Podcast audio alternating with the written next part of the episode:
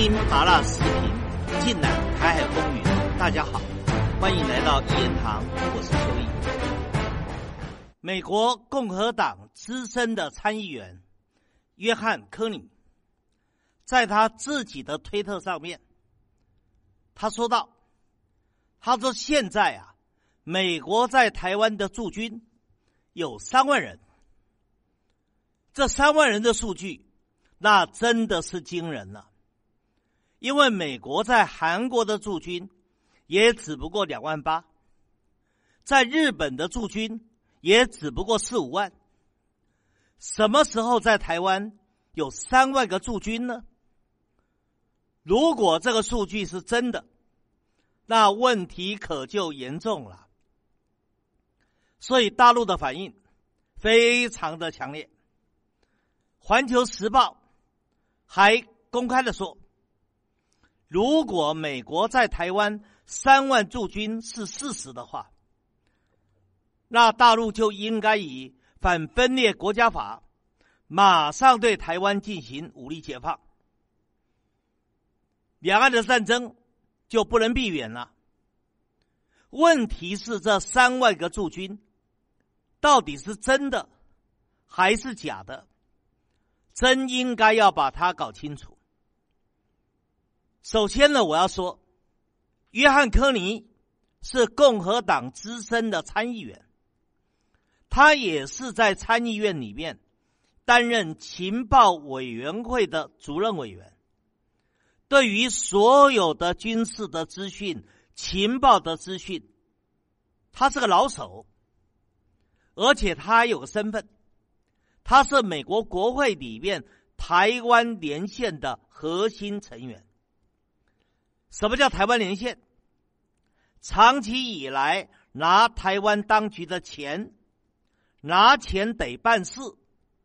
那些美国的国会议员了解了他的背景跟身份之后啊，我们来探讨一下，到底这美国在台湾的三万驻军是怎么一回事呢？因为这个数据出来以后，台湾的军方低调否认。而美国白宫也认为数据有错。更有趣的是，当天科尼就悄悄的把他的推特里这个文章给删掉了。这背后有没有玄机呢？我认为有。首先，我帮大家归纳分析一下，所谓的美国在台湾三万驻军的这一段文字。有哪些可能的原因存在？我先谈第一个，也是比较通俗的，大家都谈的很多的，就说科里呀，把资料搞错了。他把在上世纪一九六零年代，也就是越战期间，美军在台湾的驻军三万人。把它错误的引用到现在，也就是说时空交错了，把一九六零年代的美国在台驻军搞成现在的美军美国在台驻军。可是我始终认为，我也是资深的立法委员啊，一个资深的立法委员或者是美国资深的参议员，怎么可能犯这个低级错误呢？一九六零年代跟现在二零二一年差了多久啊？差了五十多年呐！怎么可能把五十多年的资料在今天来引用呢？这样的错误怎么可能选得上参议员呢？我认为这个可能性不大。虽然大家谈的都是这个，我接着谈第二个可能性。那可就有意思了，代表的是科尼啊，因为他有参议院情报委员会主委的身份，他又很资深，所以是可以调到许多机密资料的。他可能看过白宫或五角大厦所拟的印太作战计划。而在印太作战计划里面有个内容，也就是美国有计划在台湾驻军，协防台湾，最大的驻军员额就是三万。而这代表了什么呢？代表了是美国有这样的作战计划，所以那三万个驻军是未来计划中的数据。而不是现在实现的数据，我认为这个可能性是有的，也比较合理。你说科尼把五十几年前的资料误植到今天，我认为不大可能。但是科尼要表现他的信息比别人掌握的更好，把未来可能出现的。作战计划中的数据在今天让它呈现，来表现他比别的参议员、别的国会的议员更高了一等，这个有可能。而这个可能的存在，就暴露出来一个非常重要的意涵了，代表了拜登确确实实有想过在台湾驻军，想过协防台湾。而且最大的协防台湾的美军的员额可能到三万，也就是这一点，正好符合我过去常说的：如果大陆要解放台湾，那真的要赶快解放，不要再拖了。为什么？如果拜登有这样协防台湾的计划？但到目前为止还没有经过研讨会，没有听证会，还没有送国会，所以还没有正式成型。一个这么庞大的作战计划要成为事实，总得要个两三年的时间吧。而这两三年时间，就是我们所谓的空窗期啊。这个时候，如果不赶快解放，再拖个两三年，等到美国协防台湾的作战计划已经完备，美军都到了，那个时候解放台湾所要付出的成本那就高了，也就是统一的代价、统一的成本可就高了。基于这一点，我过去常常说嘛。两岸的统一宜早不宜晚，宜急不宜缓。很多人还批评说我这样的看法太激进。你从拜登的这个作战计划，你大概可以发现，你必须趁拜登这一个协防台湾的作战计划还没有成为事实之前，你赶快统一台湾，你付出的代价成本就比较低。我接着谈第三个可能。刚才我不是说了吗？约翰·科尼是美国国会台湾年线的核心成员，长期拿台湾当局的钱，拿钱得办事啊，得交出成绩呀。从阿富汗变天以后，台湾岛内人心惶惶。大家都在抱怨蔡英文，抱美国大腿抱了半天，保护费交了这么多，到时候美国对台湾还不是一样的，一脚踢开，台湾从棋子变弃子。所以蔡英文为了要稳住他的政权，他必须让台湾人民相信，美国不会出卖台湾，美国不会放弃台湾。因为台湾很重要，所以这时候科尼在这时候公布了美军的作战计划，未来有可能在台湾驻军三万人，那不是等于告诉你美国不放弃台湾的铁一般的证据吗？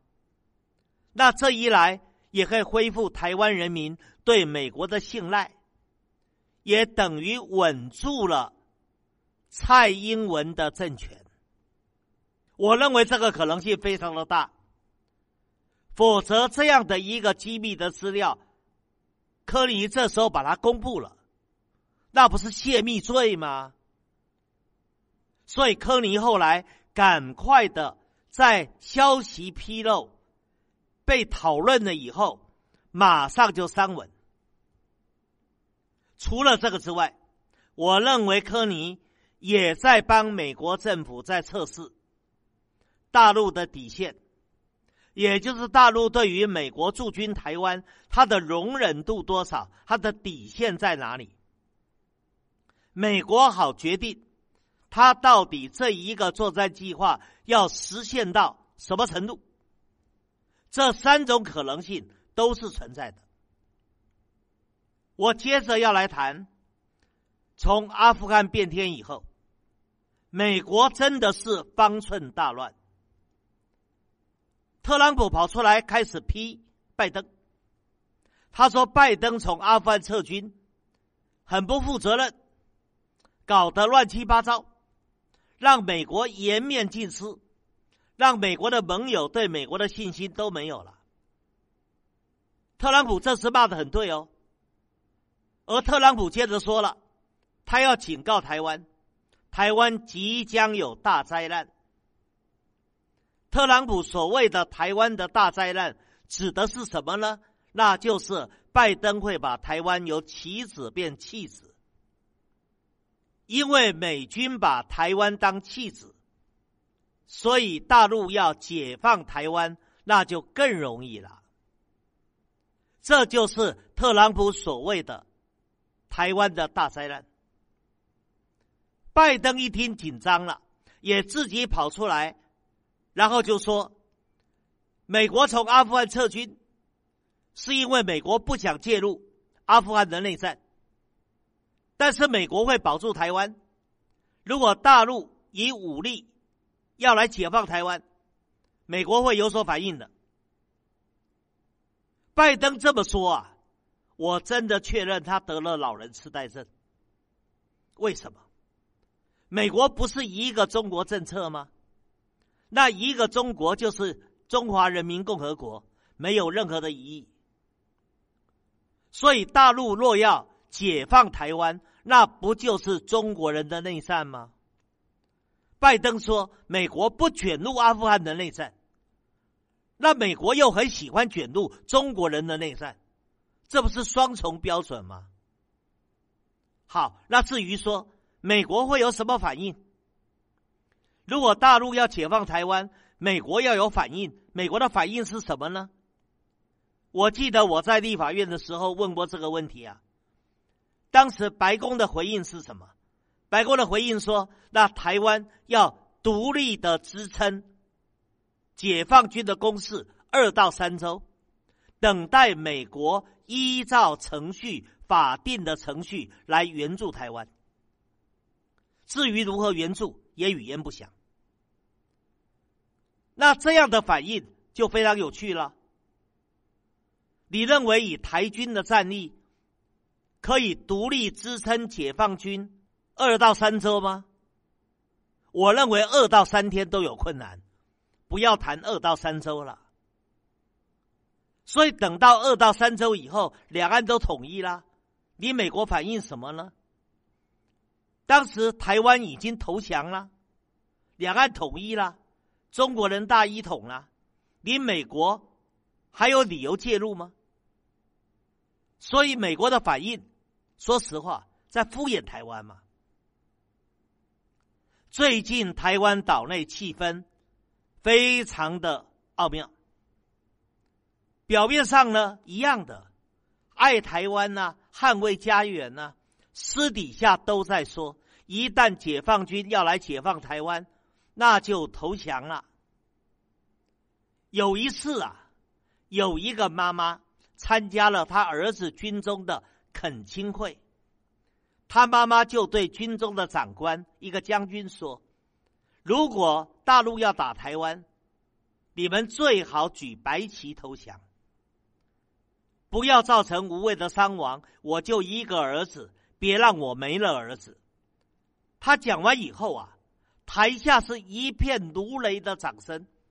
这个将军很尴尬，就对这个妈妈说：“很抱歉。”我们军中的衣服啦、蚊帐啦、床单啦，都是绿色的，没有投降的白布。可是到了隔几天后啊，好多的妈妈，还不止问话的妈妈，好多的妈妈寄来了一大堆白色的衣服、白色的床单、白色的手帕，寄到军中来，给军中到时候。举白旗投降用，这就是台湾人民的心声。很简单一句话，他们认为解放军要解放台湾，你蔡英文和那些高官们可以携带巨款，可以逃亡。那作为小兵跟平民的，为什么不能集体投降呢？这就是台湾现在民间。没有公开于外，私底下形成的共识，所以我才说嘛，两岸的统一一定是武统开始，合统结束，就是这个道理。今天谈到这个地方，更精彩的内容，我们下一集里继续的说。以上就是本期所有的内容，欢迎大家订阅一言堂。小小一个台湾岛，正在发生什么？台海热点，社会万象，你想听什么？欢迎留言告诉我。下期咱们不见不散。